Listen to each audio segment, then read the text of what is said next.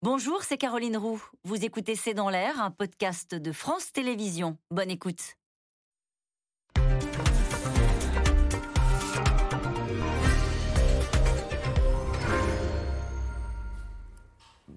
Bonsoir à toutes et à tous. Triste anniversaire pour le peuple afghan qui vit sous la domination talibane depuis maintenant un an. Et à la chape de plomb religieuse s'ajoute la misère économique avec des familles afghanes contraintes parfois on l'a vu, de vendre leurs petites filles pour survivre et nourrir les frères et sœurs. Comment vit-on aujourd'hui en Afghanistan? Y a-t-il des mouvements d'opposition au régime des talibans? Quel enjeu stratégique représente ce pays qui a fait reculer l'armée soviétique et l'armée américaine? Et puis peut-on faire un parallèle entre ce retrait américain de l'Afghanistan et le retrait de la France du Mali hier, où nous ne sommes plus les bienvenus après neuf années d'occupation militaire. C'est le sujet de cette émission de ce C'est dans l'air, intitulé ce soir Afghanistan, l'emprise des talibans, la détresse des Afghanes. Pour répondre à vos questions, nous avons le plaisir d'accueillir Agnès Levallois. Vous êtes maître de recherche à la Fondation pour la recherche stratégique, vice-présidente de l'IREMO, c'est l'Institut de recherche et d'études Méditerranée-Moyen-Orient. Margot Ben, vous êtes grand reporter, vous avez été correspondante en Afghanistan pendant 4 ans, co-réalisatrice du documentaire Afghanistan, vivre en pays taliban. Céline Bardet, juriste internationale, vous êtes également enquêtrice criminelle en, euh, internationale, vous travaillez sur la grande criminalité dans les zones de conflit. Et enfin, Yves Tréhard, vous êtes éditorialiste, directeur adjoint de la rédaction du Figaro. Merci de participer à cette émission en direct. Margot Ben, on commence avec vous avec cette question toute simple. Comment vit-on aujourd'hui en Afghanistan alors aujourd'hui, euh, on ne vit pas, on ne vit plus tout à fait en Afghanistan. On survit toujours, euh, euh, on, survit surtout. la plupart des gens que, je rencontre en général en, Afghanistan me disent chercher par tous les moyens à quitter le pays. ce sont souvent des gens qui avaient euh, l'opportunité de quitter le pays. On s'en souvient en août euh, dernier, euh, en août 2021, un très grand nombre d'Afghans s'étaient amassés près de l'aéroport international de Kaboul, qui était devenu voilà, la, seule porte de sortie de l'Afghanistan quand toutes ces évacuations étaient organisées par des, par des ambassades, par des entreprises privées, etc. et puis, un certain nombre d'Afghans a choisi de rester parce qu'ils pensaient que les talibans avaient peut-être changé. Ils souhaitaient continuer de reconstruire leur pays. C'était parfois euh, des gens qui déjà travaillaient euh, dans euh, des entreprises, qui travaillaient pour des ONG, qui croyaient qu'un futur était encore possible dans leur pays. Aujourd'hui, un an plus tard, ils n'y croient absolument plus, tout simplement parce que les talibans n'ont tenu absolument aucune de leurs promesses et que le pays aujourd'hui sombre dans une crise économique qui s'est muée en catastrophe humanitaire et que l'essentiel des libertés ont été restreintes ou euh, ont complètement euh, disparu pour les Afghans et en particulier euh, pour les Afghanes. Voilà, les Afghanes, situation très dure. Ça veut dire c'est quoi aujourd'hui la, fille, la vie d'une Afghane. Elle est obligée de rester chez elle ou alors de demander l'autorisation à son mari, voire à son fils, si elle veut sortir cinq minutes, prendre l'air, sortir de chez elle. C'est ça? Alors, la plupart des Afghanes ont perdu leur emploi. Euh, le, monde du travail, c'est un monde d'hommes. Euh, les ingénieurs, euh, les Quand artistes. on se promène, il n'y a, plus de femmes dans la rue. Ah si, les femmes vont dans la rue, elles vont au marché. mais par exemple, il y a eu un décret tout récemment qui leur conseille de rester chez elles, sauf en cas de, besoin, en cas de force majeure. Et, les, les, femmes aujourd'hui n'ont pas le droit de s'éloigner de leur domicile, enfin du domicile familial, à plus de 77 km sans être accompagnées par un homme. Une femme n'a plus le droit de, s'éloigner trop loin. Elle est confinée à la sphère domestique. Elle ne peut plus travailler. Euh, un certain nombre de femmes euh, que j'ai rencontrées euh, témoignent de, de, violence dans la rue, de, harcèlement si elles n'ont pas un voile qui les couvre correctement. La, burqa, donc, qui est ce, voile entièrement couvrant qui ne laisse filtrer, que, qui, ne comporte qu'une petite grille pour les yeux, elle est conseillée, très fortement conseillée par les talibans. Euh, donc une, femme aujourd'hui, elle est cantonnée à la sphère domestique et euh, l'Afghanistan est le seul pays au monde où les fillettes n'ont pas le droit euh, d'aller à l'école au-delà du CM2, encore aujourd'hui. Céline Bardet, ce qu'on ne comprend pas, c'est les Afghans hommes. Ils ont quand même des sœurs, ils ont des filles. Ils sont insensibles à la détresse de leur petite fille de 8 ans qui leur implore, qui leur dit Mais papa, j'aimerais aller à l'école parce que plus tard, j'aimerais être médecin. Et non, non, ma fille, tu vas rester, ta vie, ce sera à l'intérieur je pense que c'est euh, oui, enfin c'est un petit peu plus complexe que ça parce que d'abord c'est un contexte, c'est aussi un contexte qui existe euh, depuis longtemps. Là, on est forcément focalisé par la reprise du pouvoir par les talibans, mais quand on parle des femmes, il y a, j'ai envie de dire, il y a les femmes de Kaboul et puis il y a les femmes dans les zones rurales euh, qui sont quand même la majorité des provinces d'Afghanistan pour lesquelles les droits en fait depuis ces dernières années n'ont pas évolué tant que ça. Après, sur il y a une question culturelle aussi de la place de la femme dans la société, donc tout ça qu'on peut voir d'ailleurs dans d'autres pays. Hein. Et tout ça, ça prend du temps.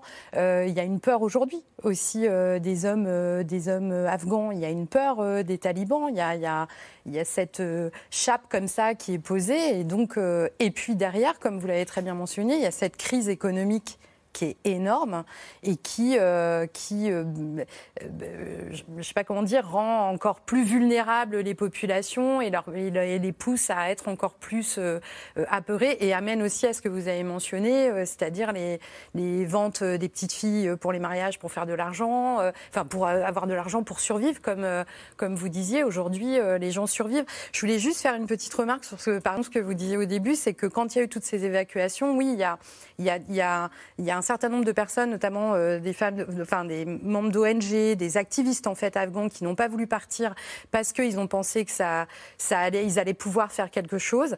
Moi, j'ai une ONG aussi, je travaille sur les violences sexuelles dans les conflits. J'avais une employée et qui, elle, a choisi de ne pas partir effectivement au moment de la prise de pouvoir parce qu'elle s'est dit. Euh, je pense qu'elle n'a pas cru complètement et qu'elle s'est dit on va peut-être pouvoir faire quelque chose. Et puis il a fallu que je la fasse euh, évacuer. Euh, ah elle est, voilà, et, j'ai réussi. Enfin, c'est très compliqué après parce que c'est beaucoup plus compliqué après. Je peux vous dire, il faut passer par le Pakistan. Oui, afghane, oui, qui travaillait pour moi. J'ai fait évacuer avec sa famille.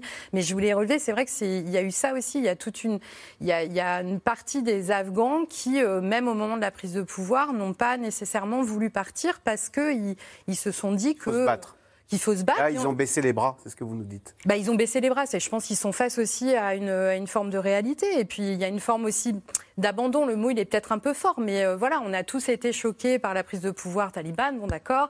Il y a eu d'autres choses qui se sont passées dans le monde. Et en fait, ça fait un an et, ils se sentent très, très abandonnés. Et notamment, euh, notamment les femmes, effectivement. Très abandonnés. Yves Tréhard, on a vu pour ce 15 août des talibans parader dans les rues. Euh, euh, de Kaboul, comme s'ils étaient fiers de leur première année au, pouvoir. Il n'empêche, bah voilà, les talibans, ils ont voulu le pouvoir, ils doivent maintenant l'assumer et ils sont bien obligés de constater qu'on a un peuple de là de près de 40 millions d'habitants qui est dans une misère la plus totale, avec des privations de liberté. Au bah, fond, on a, c'est une expérience grandeur nature. C'est la question qu'on se pose, c'est de savoir comment ils vont pouvoir vivre en autonomie complète comme ça, parce qu'il n'y a aucun euh, gouvernement dans le monde qui les reconnaît. Alors il peut y avoir des complicités, il peut y avoir des hypocrisies, et Dieu sait s'il y a beaucoup d'hypocrisie, parce qu'on se situe là avec certains États comme la Russie, comme la Chine, qui peuvent instrumentaliser l'Afghanistan dans leur haine contre l'Occident, contre dans leur haine anti-occidentale, et Dieu sait si aujourd'hui c'est particulièrement virulent, mais c'est vrai que c'est le dénuement le plus complet, c'est-à-dire c'est un, un, pays qui est euh, aujourd'hui sans ressources et qui est euh, complètement euh, privé de toute ressource financière notamment, puisque tous ces avoirs ont été bloqués. Ces avoirs sont principalement dans les banques européennes, dans les banques américaines, et tous ces avoirs ont été bloqués. Donc c'est un pays qui vit de débrouille, de débrouillardise, avec des petites exportations de, charbon notamment. Euh, aujourd'hui, il y a besoin de charbon dans le monde, avec aussi la reprise du trafic euh, beaucoup de drogue, puisque euh, les talibans, eh bien, contrairement à leurs promesses, ont repris d'une certaine façon le commerce du pavot et de la drogue qui, qui va dans le monde entier. Agnès Levallois, on se souvient d'il y a un an du départ chaotique des Américains. Euh, un an après, les Américains se disent on a bien retenu la leçon, plus jamais ça.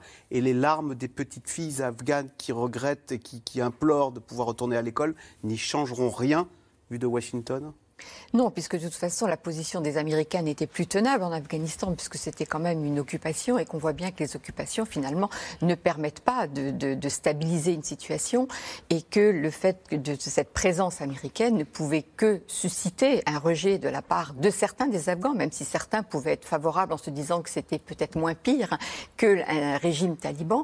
Mais on voit bien que le système d'occupation, euh, et on le verra dans le cas du Mali euh, tout à l'heure, c'est vrai que le système d'occupation n'est jamais une solution lorsqu'une puissance extérieure occupe un, un, pays. Et donc les Américains sont partis parce que le coût était beaucoup trop lourd à porter et qu'on est maintenant depuis plusieurs mandats américains, que ça a commencé avec Obama, continue avec Trump et également sous Biden, où il y a cette volonté américaine de ne plus être présent militairement dans des terrains d'occupation comme ça a été le, cas, que les, toutes leurs aventures ces dernières années ont quand même été très douloureuses pour les Américains en termes aussi bien de coûts humains mais aussi de coûts financiers. Donc cette aventure afghane qui a été lancée, je le rappelle, après les attentats du 11 septembre 2001, qui, a, qui ont évidemment représenté un traumatisme pour les Américains et qui ont donc euh, décidé euh, face au, à la, au rejet de la part des autorités afghanes de l'époque de remettre Oussama Ben Laden, qui était responsable à la tête de son organisation Al-Qaïda, d'aller aux États-Unis pour être jugé. Donc les Américains ont dû réagir face après ces attentats. Mais on voit bien que le coût aujourd'hui, qui a été le coût de la politique américaine, est tellement élevé que ça ne pouvait pas durer indéfiniment. Maintenant, on peut discuter de la façon dont les Américains se sont retirés. Il y a eu beaucoup de critiques à l'époque sur la façon dont Joe Biden a entrepris cette opération. Mais je ne suis pas sûre que même mieux préparé, ça puisse finalement changer quoi que ce soit, puisque les talibans ont profité de cette situation pour venir prendre le pouvoir.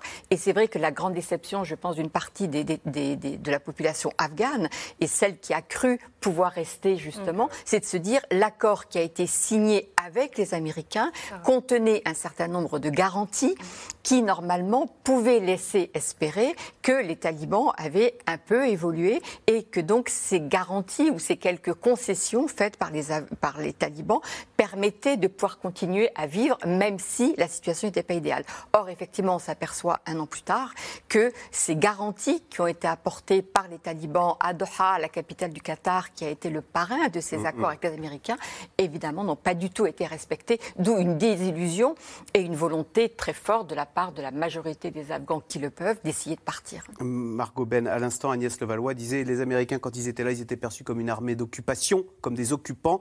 Est-ce qu'avec le recul, les Afghans disent bah, finalement, on, aurait peut on vivait mieux sous les Américains?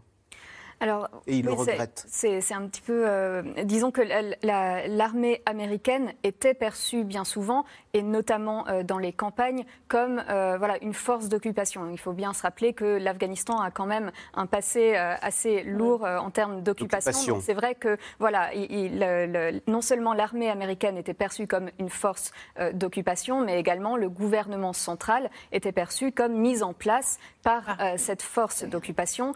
et afin d'instaurer en Afghanistan euh, voilà, des valeurs qui n'étaient pas euh, conformes aux valeurs traditionnelles afghanes, euh, qui n'avaient rien à voir avec toutes sortes de choses qui se faisaient dans le pays. Et donc, finalement, cette force d'occupation était perçue comme voulant réformer le mode de société afghan et surtout dans les grandes villes, puisque de toute façon, l'argent était principalement véhiculé dans, voilà, dans les grandes villes comme Kaboul, où les routes étaient rénovées, où de grands bâtiments euh, et des, écoles, etc., étaient construites, alors que dans les campagnes, bon, finalement, on n'en voyait pas trop la couleur. Donc c'était vrai, c'était également vrai que, euh, et, ça il faut bien le rappeler, euh, l'armée américaine, tout comme l'armée afghane, ont été coupables de bavures en Afghanistan. Donc un certain nombre d'Afghans, encore une fois, dans, les districts souvent un, un, petit peu reculés, avaient ce grief contre cette force occupante euh, qui était de voilà euh, mon cousin dans le village d'à côté. Euh, sa famille a été décimée par une frappe. On ne savait jamais trop si c'était une frappe américaine ou afghane mais bref c'était du pareil au même. Il y, avait tous ces griefs là toute, toute cette rancœur là qui participait à, à rejeter cette force vue comme occupante. Ensuite il y a il y a autre chose. Il y a tout plein de gens en Afghanistan qui ont très fortement profité euh, euh, de, tout ce qui s'est déroulé après 2001, après que la coalition internationale ait fait valser le premier euh, régime taliban. toutes, sortes de programmes internationaux ont été mis en place pour favoriser l'accès des femmes au monde du travail, leur accès au gouvernement, etc. Il y a des écoles, des universités qui ont été construites, qui, qui avaient une très bonne qualité, certaines qui avaient des partenariats avec des établissements étrangers, y compris euh, en Europe et aux États-Unis. Euh, il, y avait toutes sortes de choses voilà, qui, euh, qui faisaient rêver les Afghans et en particulier les Afghanes. Et pendant 20 ans, cela a fonctionné. Et alors, ce je pense que ce, ce dont beaucoup d'Afghans se, pas, pas se rendent compte parce que bon, c'était assez, assez évident, mais, mais, mais, ce qui est encore plus apparent aujourd'hui, ce qui a été très très apparent en août 2021 lorsque le gouvernement d'Ashraf Ghani a, a, dégringolé du, du, jour au lendemain. Et est parti, lorsque le président est, est parti en secret à bord d'un hélicoptère alors que les talibans n'étaient même pas encore arrivés à Kaboul, ce, qui, ce qui a été apparent, c'est que finalement toute cette société euh, et, cette partie de la société qui profitait de cette présence euh, étrangère et de tous ces programmes euh, qui ont été mis en place dans les grandes villes, eh bien, tout cela était assez artificiel, puisque du jour au lendemain. Ça ne ruisselait pas, tout partait dans des investissements. Non seulement ça ne ruisselait pas, mais également c'était maintenu par un espèce de système de corruption où finalement l'argent et le pouvoir restaient au sein d'une élite qui s'alimentait voilà, les uns les autres. Et puis finalement, quand, quand les étrangers sont partis, tous ces programmes ont se, sont achevés, soit parce que le financement, euh, on l'a dit, euh, a, on, y revient, on, y reviendra. Hein, sur, mais ma question, c'était simplement, est-ce qu'aujourd'hui, il y a des, Afghans de la rue qui disent, bah, finalement, euh, au moins quand il y avait les Américains, on, on avait du pain, je sais pas où. Bien sûr. Alors, et, c'est justement euh, ces Afghans-là qui bénéficiaient de, tous ces programmes, qui se disent bah, finalement, et euh, qui se disaient déjà auparavant, bah, finalement, on était mieux quand on allait à l'école, euh, mais c'est n'est pas vraiment un, changement. Il y a d'autres Afghans qui ne bénéficiaient pas forcément de ces programmes, qui, qui peut-être se disaient que, que finalement la, la, situation économique était meilleure avant. Il faut également dire quand même, pour être tout à fait complet, pour être tout à fait complet, que euh, les, les, combats ont quand même stoppé sur euh, une large partie du territoire. Donc il y a aussi des Afghans dans des provinces, des districts où quand même les combats faisaient rage, qui aujourd'hui sont se félicitent que les armes se mm. taisent. Voilà. Alors on l'a compris, l'Afghanistan en tous les cas sombre dans une catastrophe économique et humanitaire depuis le retour des talibans il y a un an. Les Nations Unies estiment que 95% des habitants du pays ne mangent pas à leur faim et les femmes ont été euh, très largement privées ou sont très largement privées euh, de leurs droits essentiels. Sujet de Thibaut Gross et Ilana Azinko.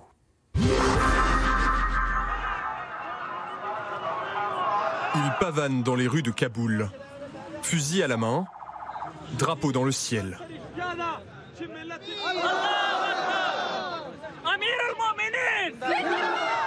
Les talibans célèbrent le premier anniversaire de leur retour au pouvoir. Atmosphère triomphale sur un lieu symbolique, juste devant l'ancienne ambassade des États-Unis. Je suis très heureux d'être ici avec mes amis pour fêter l'indépendance et la défaite des Américains et de leurs esclaves. Nous sommes tous heureux de célébrer cet événement devant l'ambassade des États-Unis. Je suis tellement content que je ne peux même pas m'exprimer correctement. Célébration chez les fidèles, mais aussi chez les dirigeants de l'émirat islamique.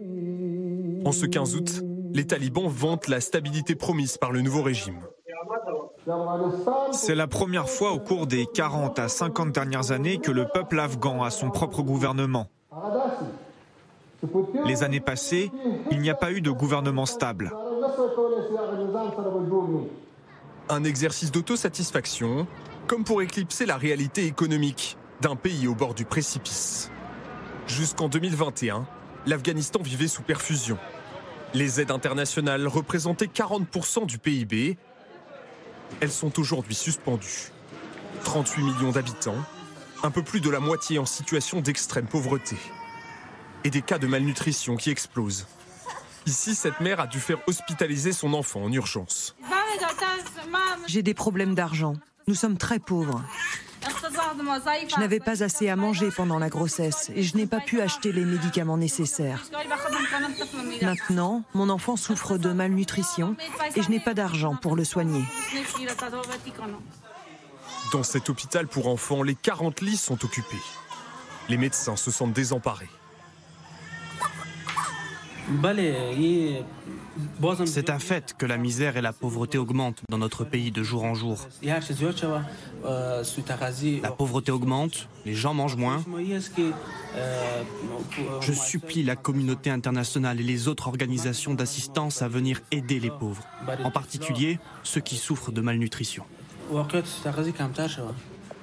Même la sécurité promise n'est pas assurée. Depuis un an, Daesh, le groupe islamiste rival, multiplie les attentats terroristes. La cible, les minorités religieuses du pays, ainsi que les talibans eux-mêmes. Je crois que c'est par ici. Oui, regarde, c'est là-bas qu'a eu lieu l'attaque. Face à cette menace, ces soldats talibans quadrillent les rues.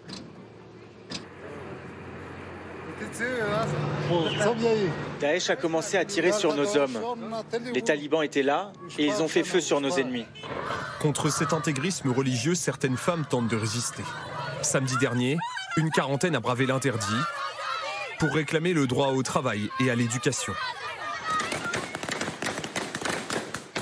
Une manifestation dispersée à coups de fusil. Car depuis un an, les femmes voient leurs droits reniés.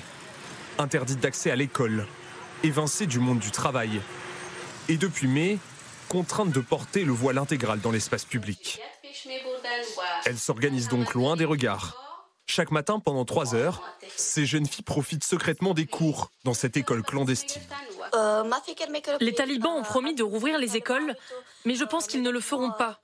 Ils nous demandent de porter le hijab, on le fait, mais ça ne leur suffit pas. Ils ne veulent manifestement pas qu'on suive des cours. Des ONG réclament aujourd'hui des sanctions ciblées contre le pouvoir des talibans. Mais selon certains spécialistes, la crise pourrait accentuer le repli conservateur du régime. Alors, question de Sylvie en Moselle, Céline Bardet. On parle beaucoup de la résistance des femmes, mais qu'en est-il de celle des hommes non talibans? Sont-ils nombreux? S'organisent-ils? Non, je crois que c'est plus euh, au niveau des hommes. euh, je suis pas persuadée qu'il y ait une très grande euh, résistance. Euh, Ils n'ont pas le courage de leurs femmes Peut-être différent. je, je vous laisse. euh, Bah, On a vu les manifestations non, non, de mais femmes. oui, oui. Et après, encore une fois, sur les femmes, c'est pareil. Il faut, il faut faire attention. Ça- reste quand même une minorité aussi de femmes. hein. C'est euh, une catégorie sociale de femmes et ça reste une minorité de femmes, mais qui portent évidemment le droit des femmes. En tout cas, les hommes, clairement, on les voit pas. Enfin, je, je sais pas. Peut-être que vous avez une réponse là-dessus, mais moi, les hommes, je les vois pas, je les entends pas. Euh, Il y a aussi une grosse résistance souterraine des femmes. C'est-à-dire que là, on voit effectivement ces femmes extrêmement courageuses qui manifestent, qui sont une dizaine. Il y a aussi un travail très souterrain. On voit aussi, il y a des écoles euh, clandestines qui se mettent en place. Moi, je suis en contact avec euh, beaucoup de femmes qui essaient de faire des choses, qui se réunissent entre elles, qui discutent, qui s'entraident. Donc, il y a tout ça qui se passe. Mais mais faut, faut s'imaginer, le contexte, quoi. C'est très, très, très difficile. Plus, encore une fois, cette crise économique. euh, les gens qui sont partis, les gens qui ont pu partir aussi, qui ont pu partir, pardon, les Afghans qui ont pu partir, il ne faut pas oublier non plus que c'est des gens d'une classe sociale déjà euh, moyenne, voire euh, up. Hein, c'est pas du tout les gens dans, dans les villages. Ces gens-là, qui ont une partie de leur famille qui n'est pas partie, etc., qui vivaient très bien, comme on disait se retrouvent eux-mêmes dans, une crise économique absolument, euh, absolument terrible. Donc il y a tout ce poids-là aussi. Et malheureusement, enfin, quand on n'a pas à manger, euh, on, est, on, est, on est focalisé à essayer de sauver ses enfants comme on a vu ces Avant pour faire. Ben, je pense aussi, quoi. C'est quand même, euh, on, on est vraiment dans une survie euh, totale. Agnès Levallois Oui, ce que je voudrais juste ajouter, c'est que la pression, en plus, est telle des talibans sur la société, hommes et femmes, que les hommes qui, eux, peuvent travailler et donc rapporter de l'argent à la maison, ne vont pas prendre le risque, ou c'est compliqué pour eux de prendre le risque et d'essayer de lutter contre ce régime pour défendre les femmes, au risque de perdre leur travail et donc de perdre aussi la ressource qui permet de nourrir la famille. Donc les hommes sont aussi dans une situation compliquée, ce qui ne veut pas dire que de certains éléments que j'ai pu recueillir, certains hommes essayent de se battre, mais avec cette limite aussi qui est de ne pas prendre le risque de se priver de toute source de revenus et et on ne peut pas exclure aussi que certains hommes s'accommodent évidemment de cette situation. Mais je pense qu'il faut simplement modérer un peu notre propos où on les voit moins, parce que c'est vrai que eux, d'une certaine manière, ont à perdre dans le sens où ils rapportent l'argent à la, à la maison, alors que les femmes n'ont plus le droit de travailler aujourd'hui. Oui, il y a des enjeux. Margot Ben. Oui, juste pour rebondir là-dessus, c'est d'ailleurs très intéressant de, de voir que dans, dans un décret euh, tout récent, les talibans profitent euh, de, de cette nouvelle réalité économique. Euh, euh, ils ont, par exemple, décrété que si une femme euh, est trouvée sans voile euh, assez couvrant, sans voile intégral dans la rue, au bout du- de la deuxième fois, deuxième ou troisième fois, c'est euh, son mari ou son père euh, qui sera pénalisé. Il pourra perdre son emploi ou, ou recevoir une Il amende. y a une euh, voilà. Parce qu'on on a l'impression d'un État un peu fantôme quand même. Non, non c'est bien organisé. Les talibans sont suffisamment organisés pour faire appliquer et respecter euh, les règles euh, qu'ils entendent imposer Bah, à la population. ont- oui. Oui et non. Euh, pardon, mais oui et non. Euh, d'une part, oui, il y a des décrets euh, qui sont, enfin, qui, qui, sortent, donc des, des, des nouvelles lois, des, des, nouvelles choses qui sont imposées aux femmes. en réalité, c'est le taliban au checkpoint qui décidera de la marche à suivre. Il y a bien souvent des femmes ou des hommes qui se font tabasser encore dans la rue aujourd'hui, alors que ce n'est pas la loi, alors qu'aucun décret n'a été passé qui, qui, autorise cette violence corporelle dans la rue. Céline Bardet, tout à l'heure Yves Tréhard parlait de la reprise du trafic d'opium. Alors, théoriquement, les euh, talibans euh, avaient promis euh, de, ne pas reprendre ce trafic d'opium.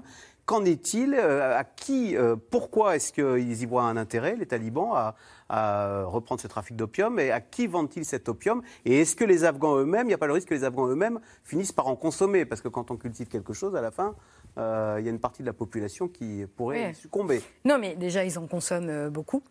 Euh, les talibans le, tolèrent Non, les Afghans euh, et les talibans. Bah, en 2000, ils avaient, euh, ils avaient complètement arrêté. D'ailleurs, c'est le seul moment où il y a eu une baisse. Voilà.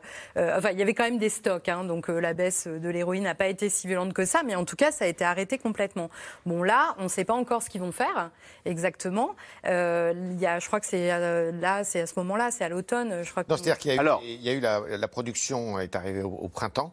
Ah, voilà, et donc, ils n'ont pas voulu interrompre la production. Oui, ils n'ont pas voulu c'est ça. Et euh, donc, on ne sait pas ce qu'ils vont faire l'année prochaine. il y a eu un décret. Hein, alors, cet, opium, est-ce qu'il finit où? Il finit en, Europe En Europe? Alors, pavot, oui. Alors, le, le, le, pavot, est... d'abord, euh, il faut savoir qu'en Afghanistan, c'est 90 à 90, 90% à peu près de la production mondiale, parce que le pavot euh, afghan est très, très fort en opium.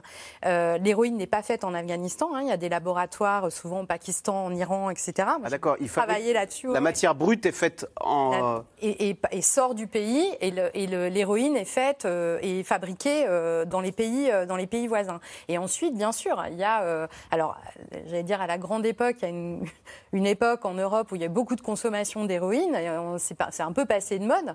Et donc, il y a des nouveaux marchés. Les nouveaux marchés, ils sont bien plus importants que ceux européens on est tout petit à côté. sont la Chine, la Russie, l'Inde sont des marchés énormes. Et il y a un trafic. Les Chinois et les Russes tolèrent ainsi les, ah, Mais il y a des. de, consommation, de consommation, hein, de, de, de, population qui consomment. Donc, euh, donc euh, qui, qui, sont des pays euh, clients, si je puis dire, de l'héroïne. Et la dernière chose, quand même, il faut pas. C'est énorme. Ça, c'est des choses dont on parle très peu, et c'est tout ce qui a trait à la criminalité transnationale organisée, en fait, où c'est un peu le, côté euh, euh, qu'on ne voit pas. Ça génère un nombre d'argent énorme. Je crois que c'est plus de 13 milliards d'euros, tout le trafic d'héroïne, etc. Pour l'Afghanistan, la vente de ce pavot, c'est énorme. C'est entre 1 et 2 milliards, je me souviens plus des chiffres. Mais pour eux, c'est voilà, donc c'est hyper important pour le budget. Et je ne suis pas certaine. Et l'autre chose que je veux préciser par rapport à ce qu'on disait tout à l'heure sur les talibans et l'organisation, d'abord, c'est pas du tout si organisé organiser que ça. Et pourquoi? Parce qu'il faut savoir aussi que les talibans qui sont au pouvoir actuellement, il y a ceux qu'on négocié à Doha, et il y a beaucoup de talibans qui viennent de l'Est du Waziristan, qui d'ailleurs, et quand on parlait des pays aussi, je travaille beaucoup dans les zones tribales du Pakistan, qui est un vrai, vrai, vrai sujet pareil dont on ne parle pas beaucoup.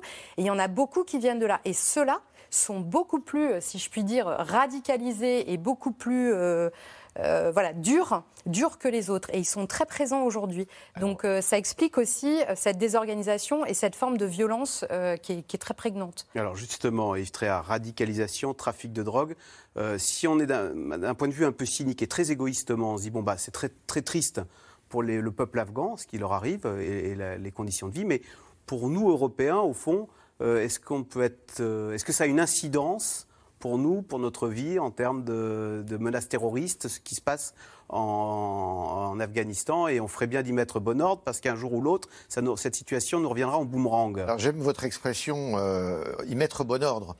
Quand euh, l'Occident, que ce soit les États-Unis ou les Européens, se mêlent de mettre bon ordre quelque part, ça se finit rarement euh, ça se finit souvent dans le désordre, si vous me permettez cette facilité.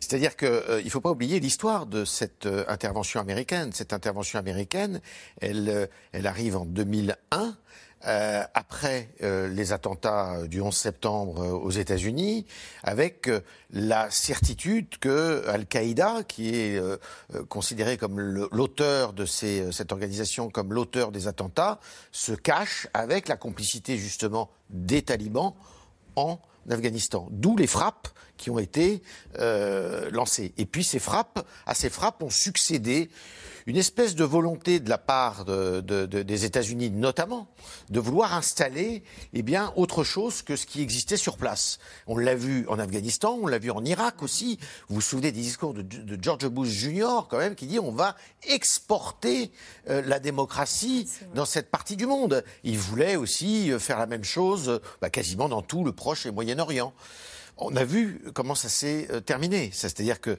les Américains sont repartis, euh, si vous me permettez cette facilité, avec la queue entre les jambes. Euh, ça a été un échec total en Irak. Et, et puis, derrière, il y a la Syrie qui aussi s'est soulevée. Toujours est-il que on, est un peu, on est un peu démunis face à cette situation. C'est-à-dire que quand on regarde la situation de l'Afghanistan, c'est absolument horrible ce qui s'y passe. Et c'est vrai que euh, la France, l'Europe, l'Union européenne, les États-Unis, euh, on est très loin des valeurs que nous défendons et des valeurs dites universelles que nous voulons promouvoir à travers le monde. Et c'est justement ces valeurs universelles que l'on nous reproche. Et si aujourd'hui, je disais tout à l'heure dans le propos introductif, le régime afghan, enfin le régime des talibans plutôt, arrive à se trouver on va dire des alliés dans la coulisse, parce que c'est vrai que les talibans ont été reçus à Moscou. Ils ont été reçus à Pékin. Euh, tout ça, c'est pas officiel, mais c'est fait dans la coulisse.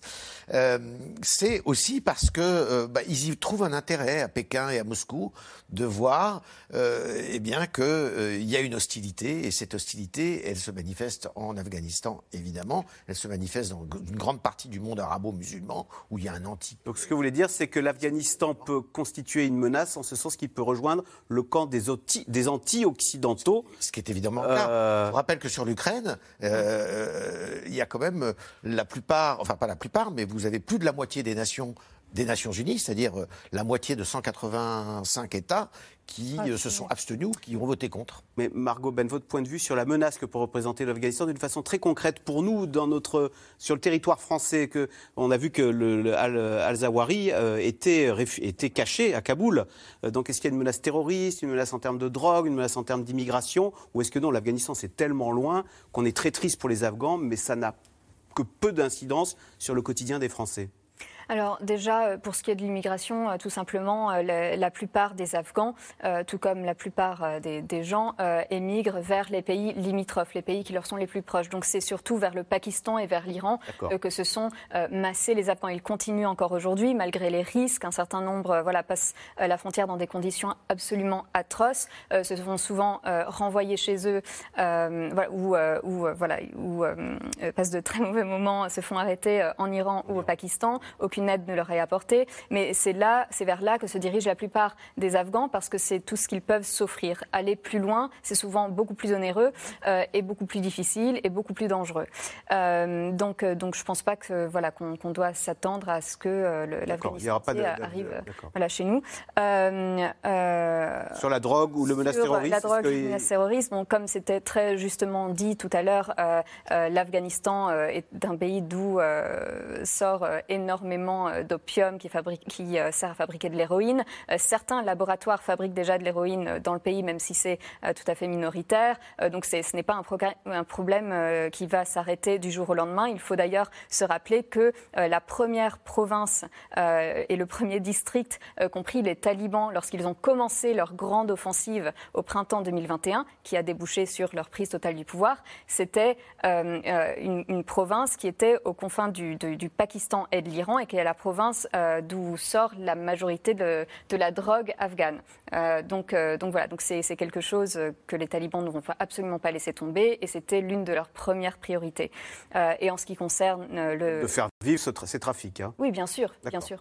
Parce que euh, c'est taxé et euh, il y a une partie qui va dans les taxé, caisses. Euh, parce que voilà, les, taxes aux frontières sont l'une des principales sources de revenus des talibans et puis également puisqu'ils ont des liens avec les hommes forts de certaines provinces et avec donc des, des, trafiquants tout simplement d'opium qui, voilà, qui comptent beaucoup dans certains districts afghans. La difficulté, en, vraiment en plus, juste un mot pour les Afghans aujourd'hui, c'est qu'en fait les frontières avec l'Iran et le Pakistan ont été fermées puisque ces deux pays qui ont déjà reçu des millions de d'Afghans qui se sont réfugiés ou qui ont essayé de partir, aujourd'hui ne veulent plus les accueillir. Et donc c'est vrai que la population afghane aujourd'hui est complètement enfermée dans ce pays avec une très grande difficulté puisque les frontières maintenant sont fermées. Alors si aucun pays n'a reconnu officiellement le régime de l'émirat islamique, les talibans ont tout de même su nouer des liens avec d'autres États, car les hommes forts de Kaboul ont besoin de faire rentrer de l'argent dans les caisses. Les talibans sont donc disposés à vendre de nombreuses matières premières dont le pays regorge. Sujet de Mathieu Lignot et Christophe Roquet. C'est une plante qui rapporte beaucoup d'argent aux Afghans. Le pavot. Cette pâte est ensuite transformée en opium et en héroïne. 80% de la production mondiale vient des montagnes afghanes. Pourtant, officiellement cultiver ces champs est interdit par les talibans. Si nous n'avions pas la culture de cette plante, nous serions obligés de voler. Les autres cultures ne rapportent rien, ni le maïs, ni la grenade. On ne gagnerait pas assez notre vie.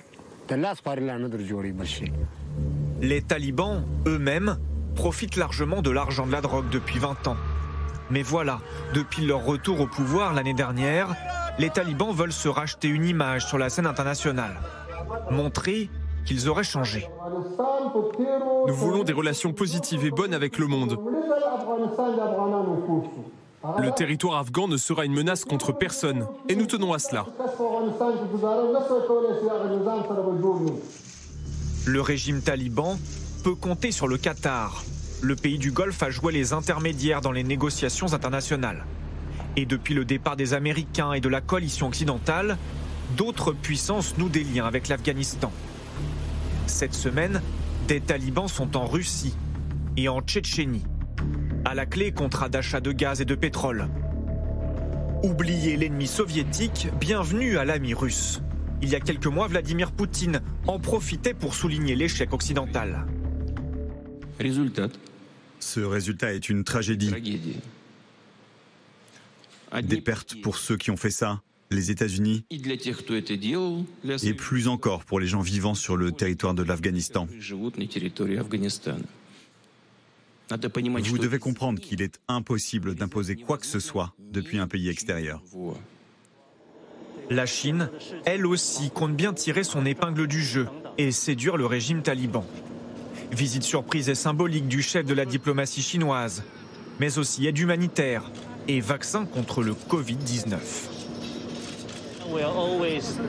La Chine sera toujours aux côtés du peuple afghan et essaiera d'aider l'Afghanistan autant que possible.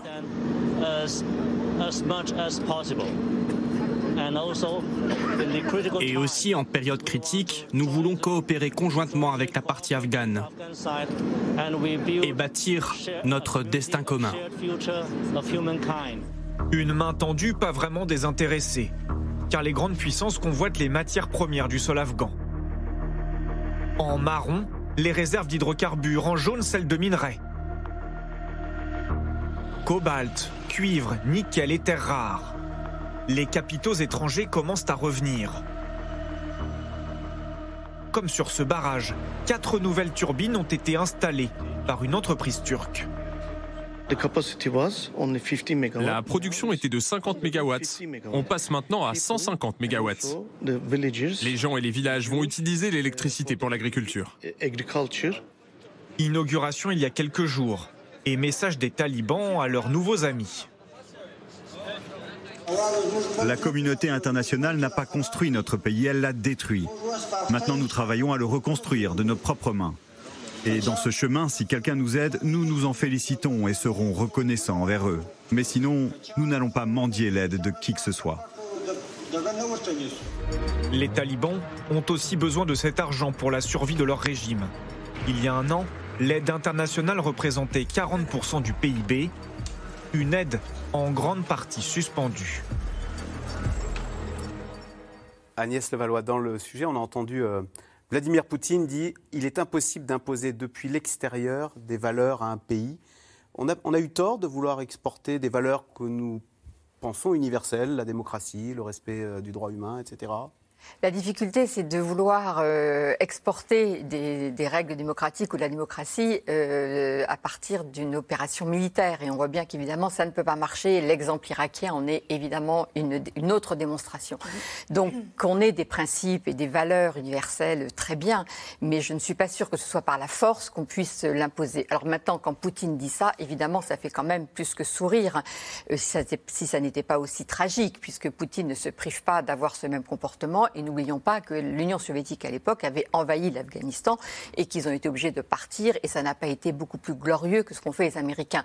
Donc cette remarque de Poutine est à prendre quand même avec beaucoup de, distance et de cynisme de la part de, celui-ci. Mais ce que l'on voit surtout euh, à travers ce, sujet que l'on vient de, voir, c'est que nous sommes dans une nouvelle géopolitique. Aujourd'hui, on a vraiment euh, les Américains qui sont mis en difficulté sur un certain nombre de terrains et on l'a vu en particulier avec la crise ukrainienne et que tous les autres conflits de la région, finalement, vont dans ce même sens. Une nouvelle géopolitique où les Américains n'ont plus du tout cette crédibilité qu'ils ont eue pendant euh, des décennies et que les Russes, eh bien, s'engouffrent dans cette brèche en montrant que eux sont des interlocuteurs fiables, des alliés fiables pas comme les Américains qui peuvent changer d'alliance et qui peuvent laisser tomber leurs alliés, comme ça a été le cas euh, lors des mouvements de contestation dans le monde arabe en 2011. Et donc là, il y a un boulevard qui s'offre à Vladimir Poutine et que celui-ci, dans lequel celui-ci s'engouffre, avec en plus l'idée pour Poutine qui est qu'il ne peut pas se permettre d'avoir une Afghanistan instable. Il n'est pas loin, l'Afghanistan n'est pas loin de, de la Russie, des républiques anciennement de l'Union soviétique, et donc le risque de déstabilisation par des mouvements islamiques islamistes radicaux est là. Et donc, et, la Chine est dans la même logique. La Chine ne veut, ne veut absolument pas que l'Afghanistan soit déstabilisé, de peur qu'il y ait des connexions avec la minorité musulmane en Chine qui pose déjà problème au régime de Pékin. Donc, on est vraiment dans cet ensemble. Et je pense que pour comprendre la situation de l'Afghanistan aujourd'hui, il faut aussi la, la, la replacer dans cet environnement régional et ces craintes de la part de la Russie et de la Chine de l'instabilité provoquée par ces mouvements islamistes et la enfin, l'existence de l'organisation État islamique en Afghanistan, qui est vraiment un défi sécuritaire pour les Afghans, mais pour les pays voisins. Et dans le cadre de cette géopolitique plus générale de remise en question de la part d'un certain nombre de pays, de l'alliance qui a été à un moment l'alliance avec Washington, qui ne fait plus du tout rêver comme elle a pu faire rêver à une époque. Yves Tréhard, il y a euh, partout dans le monde, c'est ce qu'on disait, il y a euh, des pays dont on avait soupçonné euh, le rejet des valeurs occidentales et qui, au fond, basculent dans le camp des tout sauf euh, les Occidentaux qui paradent avec leurs valeurs qui est prétendument universelles. Et l'Afghanistan en fait partie de ces pays qui... Ah bah oui, ça, indubitablement. Mais si vous voulez, l'Afghanistan, c'est pas nouveau. L'Afghanistan, tous ceux qui ont voulu s'y frotter, les Britanniques, hein, il ne faut pas oublier que ça a commencé avec... Cimetière des empires. Et je vous invite à relire Kessel, tout ça. Oui, mais euh, l'Afghanistan, évidemment. Mais ce qui est inquiétant, c'est que vous avez trois catégories d'États. Vous avez l'Occident, euh, l'Europe, les États-Unis, euh, enfin l'Europe, une partie de l'Europe. vous avez les pays qui sont franchement hostiles à ces valeurs occidentales euh, que euh, décrivait euh, Agnès Levallois et qui sont menés par la Russie aujourd'hui, la Chine, d'une certaine façon l'Afrique du Sud aussi, hein, qui est assez virulente contre l'Occident. Et puis vous avez, je dirais, le banc de touche. Et le banc de touche qui ne veut se prononcer ni pour l'un ni pour l'autre. C'est la moitié, c'est les deux tiers des pays africains. C'est une grande partie des pays d'Amérique du Sud aujourd'hui, et c'est une partie des pays asiatiques. Et ça, c'est nouveau. Ça, c'est nouveau, cette espèce d'hostilité, cette espèce de euh, qui, a été alimentée par les erreurs et les, fautes même qui ont été commises par euh, les occidentaux eux-mêmes. Il ne faut pas l'oublier, euh, par euh, la façon dont ils ont appréhendé les printemps arabes, qui a été quand même pour le moins assez improvisé, et par cette, cette, cette, cet esprit de revanche qu'avait George Bush, qu'il a mal exprimé et qu'il a, c'était certainement pas comme ça qu'il fallait faire, quoi. Et, et donc, ben, on est comme même aujourd'hui face à une, euh, je dirais, à une partie du monde qui euh, ne pleure pas si on se fait, euh, si on se fait attaquer, et mm. si on se fait attaquer violemment. nous autres, en, Europe de l'Ouest, par exemple, on regarde avec intérêt ce qui se passe à Kiev, avec une solidarité très affichée vis-à-vis des Ukrainiens, mais il y en a plein dans le monde entier. Une partie du monde disent, notamment en Afrique, mais c'est pas du tout notre conflit. Et puis c'est un conflit qui d'ailleurs nous cause des problèmes puisque on n'a plus de céréales, on n'a plus de matières premières. Alors, on a parlé des difficultés des Américains. Et nous? Comme les soldats américains en Afghanistan il y a un an, l'armée française vient de quitter hier le Mali, mais l'opération s'est effectuée cette fois dans la plus grande discrétion. C'est là la fin d'un chapitre long de 9 ans qui aura coûté la vie à 59 de nos soldats au nom de la lutte contre le djihadisme, sujet de Laura Rado et Michel Bouilly. Voici les photos de l'ultime convoi militaire français quittant le Mali hier.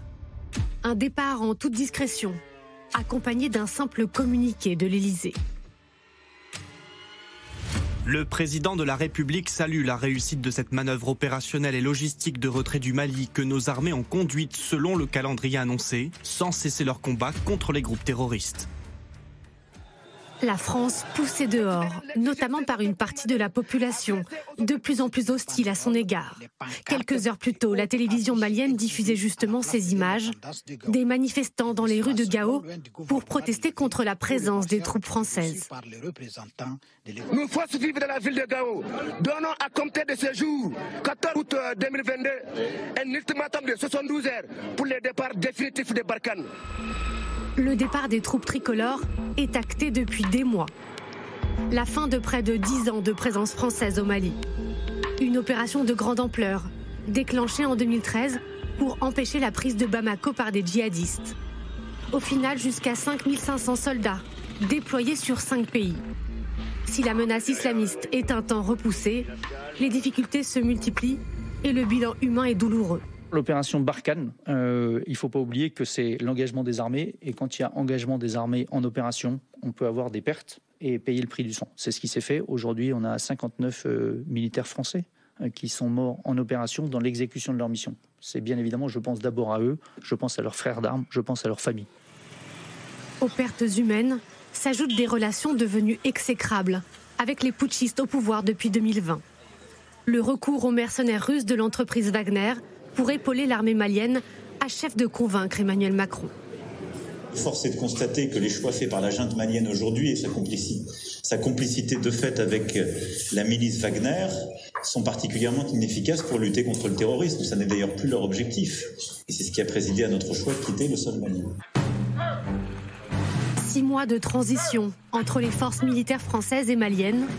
La force transfère le camp de Tombouctou aux forces armées maliennes et une guerre contre les djihadistes qui n'est pas terminée. La France ne déserte pas le Sahel. Environ 2500 hommes seront déployés au Tchad, au Burkina Faso et surtout au Niger, où les Français assurent avoir tiré les leçons du Mali. La préparation des opérations se fait avec les soldats nigériens, avec l'état-major nigérien, qui décide de la nature des opérations, de la forme que vont prendre les opérations. Et lorsqu'on conduit les opérations, c'est un général nigérien qui commande euh, les unités franco-nigériennes sur le théâtre d'opération. Et ça, c'est vraiment le signe concret de l'inversion de la relation partenariale, puisque c'est eux qui commandent.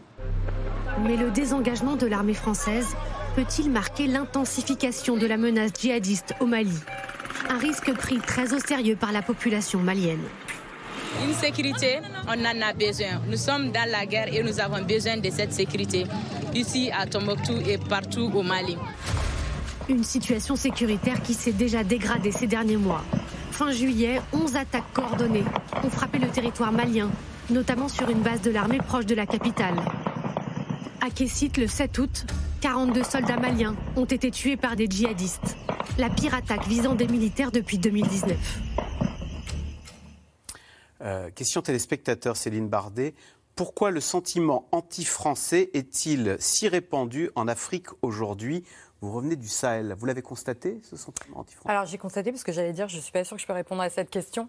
Euh, non, alors, je l'ai constaté, mais alors, euh, totalement. J'étais, je travaille beaucoup dans le Sahel, et là, je rentre du Burkina Faso et du Tchad.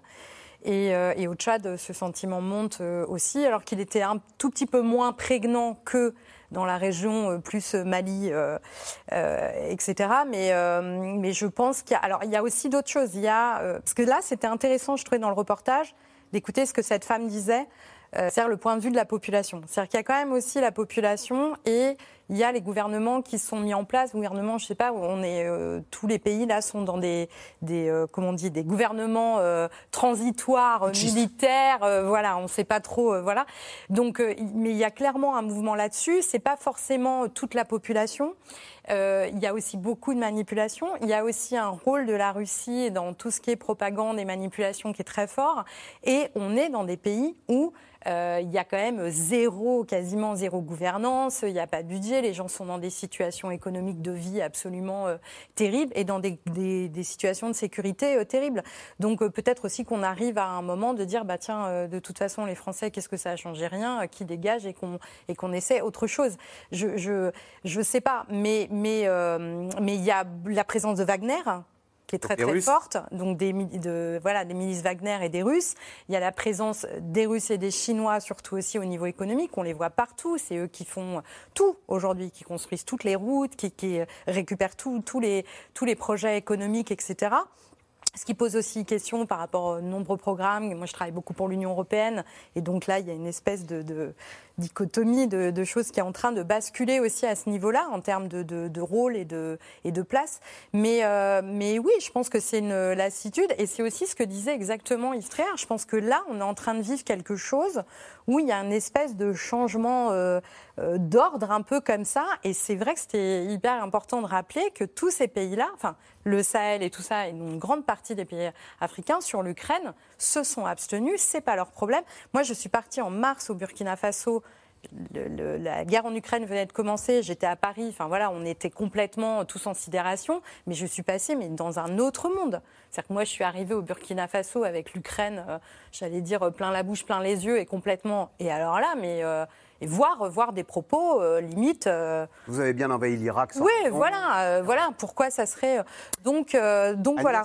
Agnès Levalois, comment vous voyez les choses Céline Bardet dit bah finalement économiquement c'est les Chinois et les Russes là qui sont en train de tirer leur épingle du jeu et puis on voit la menace terroriste comme si les djihadismes, une radicalisation qui pour le coup là pourrait nous revenir en boomerang parce qu'on sait qu'on a plus de liens nous Français avec le Sahel qu'avec l'Afghanistan. Oui, bien sûr, la situation pour nous est beaucoup plus préoccupante, hein, puisque le Sahel, c'est vraiment aux portes de l'Europe et de la France euh, en particulier, qu'on voit bien que les groupes radicaux, euh, que ce soit les, ces mouvements qui sont issus de l'organisation État islamique, sont très présents dans le Sahel. Ils sont aussi présents dans le Sahel parce que les États qui sont présents dans ce Sahel sont des États, pour beaucoup d'entre eux, faillis, ou des États qui ne sont pas du tout en mesure de gérer la situation, qui ne sont pas en mesure de proposer un projet politique, de proposer même simplement quelque, euh, du développement permettant aux populations de vivre, enfin de survivre et d'espérer vivre dans de meilleures conditions. Et donc on voit bien que cet ensemble de situations provoque aussi ce rejet de la présence française avec des Russes, et là je reviens à mon idée de, de changement des géopolitiques à l'échelle régionale et internationale que l'on voit en Afghanistan, mais qu'on voit aussi au Sahel, à savoir des Russes qui sont très présents aujourd'hui en Afrique, les Chinois depuis déjà plus longtemps d'un point de vue économique, mais encore plus présents, et donc avec une volonté aussi des Russes et des Chinois aujourd'hui de dire, bon, vous les pays occidentaux, vous la France en particulier, en raison de notre passé colonial euh, en, Afrique, c'est très efficace ça de dire, bien sûr, chasser le, le, colonialiste, etc. Oui, et, bien nous, on ne vous embêtera pas avec nos valeurs universelles. Oui, parce qu'eux sont dans une logique où effectivement, il n'y a pas du tout ce discours sur les droits de l'homme. Les, les, Russes et les Chinois n'en ont strictement rien à faire, alors que nous, en général, on arrive en mettant en avant ce discours et en accompagnant après avec des projets éventuellement de développement ou de réforme politique, économique et sociale. Les Russes et les Chinois ont des intérêts, des intérêts avant tout soit géopolitiques, de présence, de puissance, de projection de puissance ou économique dans le cas des Chinois. Et donc les régimes qui sont là, qui sont des régimes, comme je l'ai dit, bien souvent quand même pas du tout solides, des régimes pour beaucoup d'entre eux faillis, issus de putsch ou de coups d'État militaires, avec des militaires qui, pour qui la chose publique hein, n'est pas vraiment euh, leur, leur point fort. et donc, ils peuvent, c'était une façon de parler, qui s'en accommodent évidemment très bien. Et donc, pour ces régimes-là, il vaut beaucoup mieux travailler travailler avec des Russes et des Chinois qu'avec des Occidentaux, des Européens qui, eux, mettent des conditions à l'aide. N'oubliez pas la question de la, de la conditionnalité de l'aide, évidemment, est rejetée par ces régimes qui ne peuvent pas les accepter. Mais Yves Tréhard, il n'y a quand même pas de fatalité. Comment se fait-il qu'en 2013, c'était vive la France, vive François Hollande, il y avait une vraie ferveur, on était très populaire quand on est arrivé au Mali, et maintenant, euh, les, les Français dehors, c'est quand même ça. Qu'est-ce qu'on a raté? Qu'est-ce qui s'est passé pour qu'en 9 ans, ça se retourne à ce Alors, euh, oui, c'est assez, c'est assez étonnant, c'est vrai, parce que là, on est dans un, ce qu'on appelait dans, jadis, hein, dans le précaré Carré. français. Hein, C'est-à-dire que c'est euh, une, une zone euh, qui a été colonisée par la France, où la France était très, euh, je dirais, très présente par rapport à la Chine, à la Turquie. Il ne faut pas oublier la Turquie Oui, qui a qui ouvert les ambassades quasiment dans tous les pays africains euh, ces dernières années, euh, à la Russie, tout ça. On est arrivé, effectivement, avec François Hollande en janvier 2013. C'était, souvenez-vous, pour François Hollande, le plus beau jour de sa, vie politique. De sa vie politique. Il faut quand même le faire, de, de pouvoir, d'avouer cela. Et effectivement, euh, on peut considérer que cette euh, opération Barkhane, qui s'appelait Serval à l'époque, euh, du nom d'un chat, euh, eh bien, c'était euh, un moyen d'arrêter la progression des djihadistes venant du nord vers euh, Bamako et vers la capitale et de prendre le régime et de prendre le pays. Le problème, c'est que ça a marché un temps et euh, on n'a pas été aidé. On n'a pas été aidé par nos partenaires euh, d'abord euh, européens et assez peu par nos partenaires africains qui n'avaient quasiment pas d'armée, c'est vrai. Et donc on a été tout seul là, euh, en qualité d'ancienne puissance coloniale en plus. Et comme ça n'a pas complètement fonctionné et qu'il y a eu des, des, des, des razzias de tous ces groupes qui ne sont pas que des groupes djihadistes aussi, il y a un mélange de trafic entre des, Ouais, des. Touaregs qui, qui sont pour l'indépendance, euh, pour certains pour l'autonomie ou l'indépendance. Il y a un mélange, si vous voulez, entre des trafiquants, il y a de tout.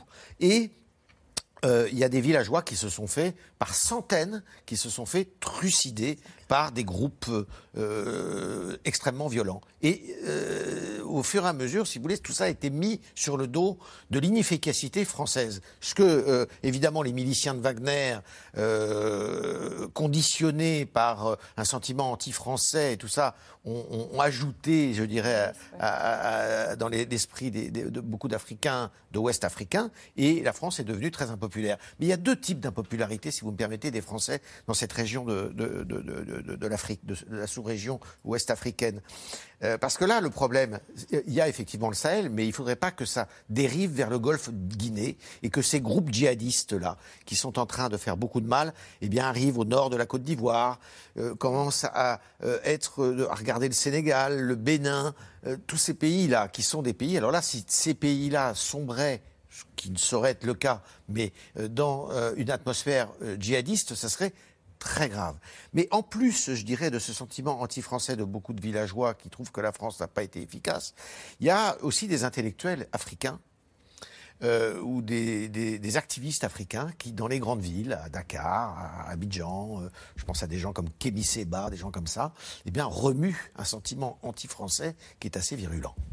Et dans les élites africaines aujourd'hui, vous avez beaucoup d'élites africaines qui sont à cause d'un passé mal digéré, euh, enfin, qui regardent la France différemment. Allez, on revient tout de suite à vos questions. Alors euh, Jean-Pierre, dans le Bas-Rhin, bah, justement dans la continuité de ce que vous disiez, la France ne risque-t-elle pas, avec le temps, de connaître la même situation au Niger que celle vécue au Mali, puisque l'armée française s'est repliée euh, maintenant au Niger, elle a quitté le Mali hein, depuis hier. Euh, bah voilà, euh, est-ce qu'on va pas être de la même façon perçu comme une force occupante? Mais c'est Alors, il y a le gouvernement, il y a le, le président Bazoum qui est complètement euh, pro-français. Enfin, je dis pas pro-français, mais il n'y a, il y a, pas de- il y a pas eu de putsch.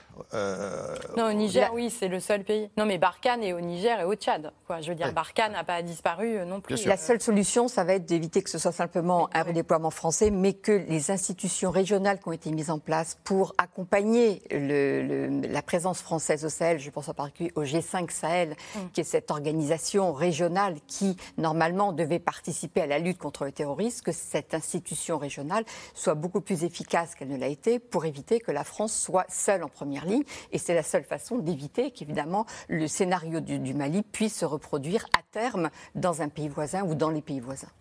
Margot Ben, y a-t-il une ambassade de France en Afghanistan? Quel rôle la France aurait-elle à jouer dans Il y a une ambassade de France qui se charge de, de, qui s'occupe d'Afghanistan.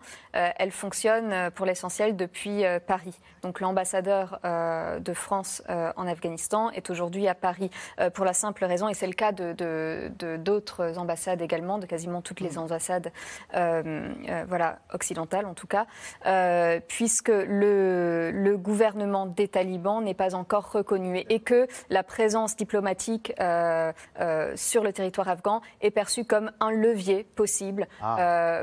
Euh, voilà, pour faire changer les choses en Afghanistan, pour, euh, pour persuader les, les, talibans euh, d'accepter certaines, euh, certaines réformes. Tout comme voilà, la, pression économique est un levier, les fonds des développements, etc., sont, sont, sont, des leviers, ou en tout cas perçus comme tels par la, la communauté internationale. Parce qu'en punissant le régime taliban, est-ce qu'on ne punit pas aussi, les gens. par conséquent, les 40 millions d'Afghans qui Bien sont sûr. victimes? Oui. Bien sûr.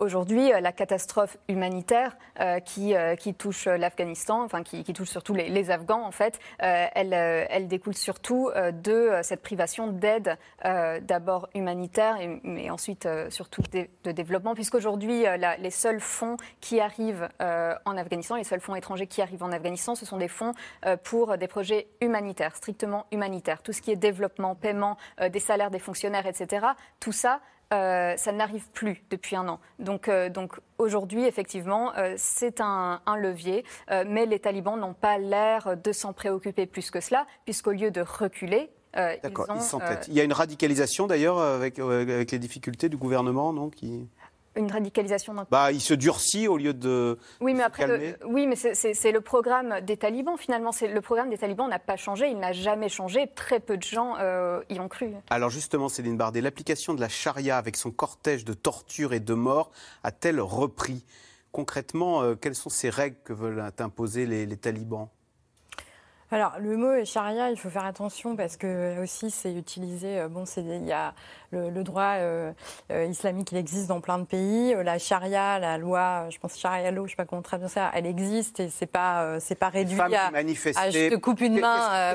Ah, les femmes qui manifestent. Non, mais elles sont réprimées. elles sont réprimées. Ça veut dire quoi On l'a vu. Non, mais on l'a vu. la manifestation qu'il y a eu, elle a été réprimée. Ils ont tiré en l'air et ils ont arrêté la manifestation. Mais ça, ça n'a pas, je veux dire, forcément à voir avec spécifiquement avec la charia. Ils ont réprimé cette manifestation parce qu'elle est interdite. Après, euh, derrière euh, ça, ils ont toujours appliqué euh, un droit islamique en Afghanistan, qui est un droit, qui est un système judiciaire qui existe. Après. Euh, entre 96 et 2000, il y a eu des violences effectivement très fortes et des choses publiques, etc., qui ont été commises par les talibans. Là, j'ai pas l'impression que ce soit le cas. Je sais pas si je me regarde, mais j'ai moins l'impression que ce soit que ce soit le cas. Après, euh, ça change rien à depuis 20 ans la situation des femmes. Il y a quand même presque plus de 60 femmes qui sont mariées de force. Et ça, c'était avant la prise de pouvoir en 2021. Ça va certainement être pire ou en tout cas continuer. Et la situation des femmes, elle n'a pas changé. Et c'est ça. Plus d'espoir. Mais je ne sais pas s'il y a plus d'espoir. Moi, j'ai pas envie de vous dire il y a plus d'espoir parce que si on se dit il y a plus d'espoir. Non, non, mais je, euh, parlais ah. euh, avec du temps les Américains. Euh, certaines avaient l'espoir que les ah choses allaient dans le bon sens. là, avec les talibans au pouvoir, euh, se disent-elles, euh, demain sera quel est témoignage Oui, mais en fait, ça dépend à qui on parle, parce que encore aujourd'hui, euh, il y, a des gens qui, espèrent, et je veux dire aussi moi la première, que les talibans resteront pas ad vitam aeternam en Afghanistan. moi, je ne sais pas de quoi demain sera fait, sera fait, mais elles se battent quand même, et il y a aussi toutes celles qui sont parties et qui se battent à l'étranger. Mais ce que je voulais dire quand même, ce qu'il faut peut-être rappeler, enfin dire peut-être à la fin, et d'ailleurs ça concerne le Sahel aussi, c'est que quand même, toutes ces situations-là, les premières victimes de ça, ça reste quand même les femmes et les jeunes filles. Et ça, c'est quand même hyper important à rappeler parce qu'elles sont dans des situations assez dramatiques. Le Sahel, c'est pareil quand on parle de mariage forcé, quand on parle de violence sexuelle, et il y a des montées de violence parce qu'il y a euh, de plus en plus d'avancées de groupes djihadistes, notamment au Burkina Faso, pays dont on parle très peu aussi, où il y a une avancée phénoménale. Et je suis bien d'accord ah avec vous. Il y a aussi, ce sont des groupes. Euh, le euh, djihadisme, il descend dans la corne de l'Afrique. Oui, il descend. Non, non pas la corne, c'est pas la corne. La corne. Dans, le, golfe, le, golfe de Guinée. Oui, ouais, le Burkina Faso, qui était quand même le pays euh, stable par excellence.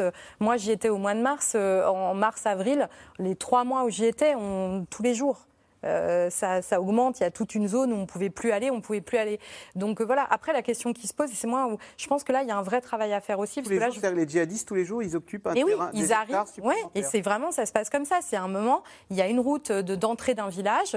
Le matin, on se réveille et hop, on sait que la route d'entrée de ce village vient d'être prise. Il y a des prêches dans la rue, etc. Mais ça, je pense que c'est plus pour.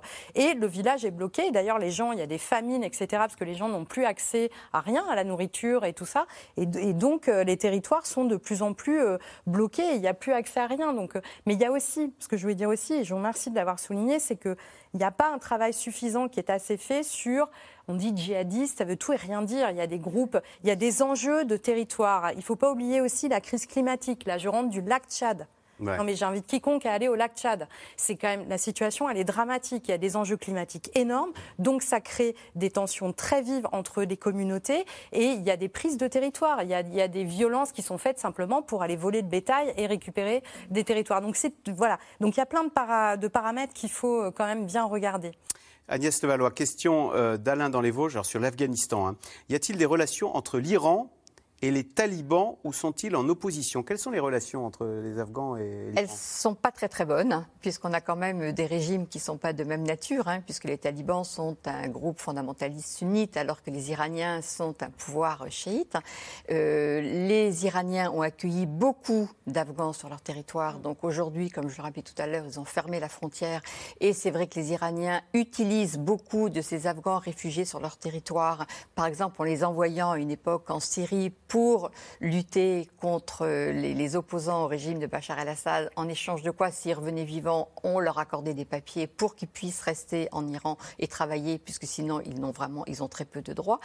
Donc les, Iraniens regardent ce qui se passe euh, en, Afghanistan avec quand même une certaine réserve, puisque la nature du système euh, en Afghanistan, même s'il est islamiste euh, radical, ne correspond pas quand même à l'idée. Et les talibans n'aiment pas du tout les, les Iraniens chiites, puisque là, il y a vraiment une opposition et que la communauté chiite en Afghanistan est plus que maltraitée. Alors très concrètement, qu'ont réalisé les talibans en Afghanistan? Margot Ben, il nous reste peu de temps. Est-ce que justement ça vous arrange? Ils ont réalisé euh, un, régime, euh, euh, une théocratie qui a complètement supprimé les quelques libertés qu'avaient pu acquérir les femmes et même les hommes pendant 20 ans merci d'avoir euh, participé à cette émission. Je rappelle que C'est dans l'air est disponible gratuitement en podcast audio sur toutes les bonnes plateformes. On se retrouve demain pour une nouvelle émission. Bonne soirée sur France 5 et à demain.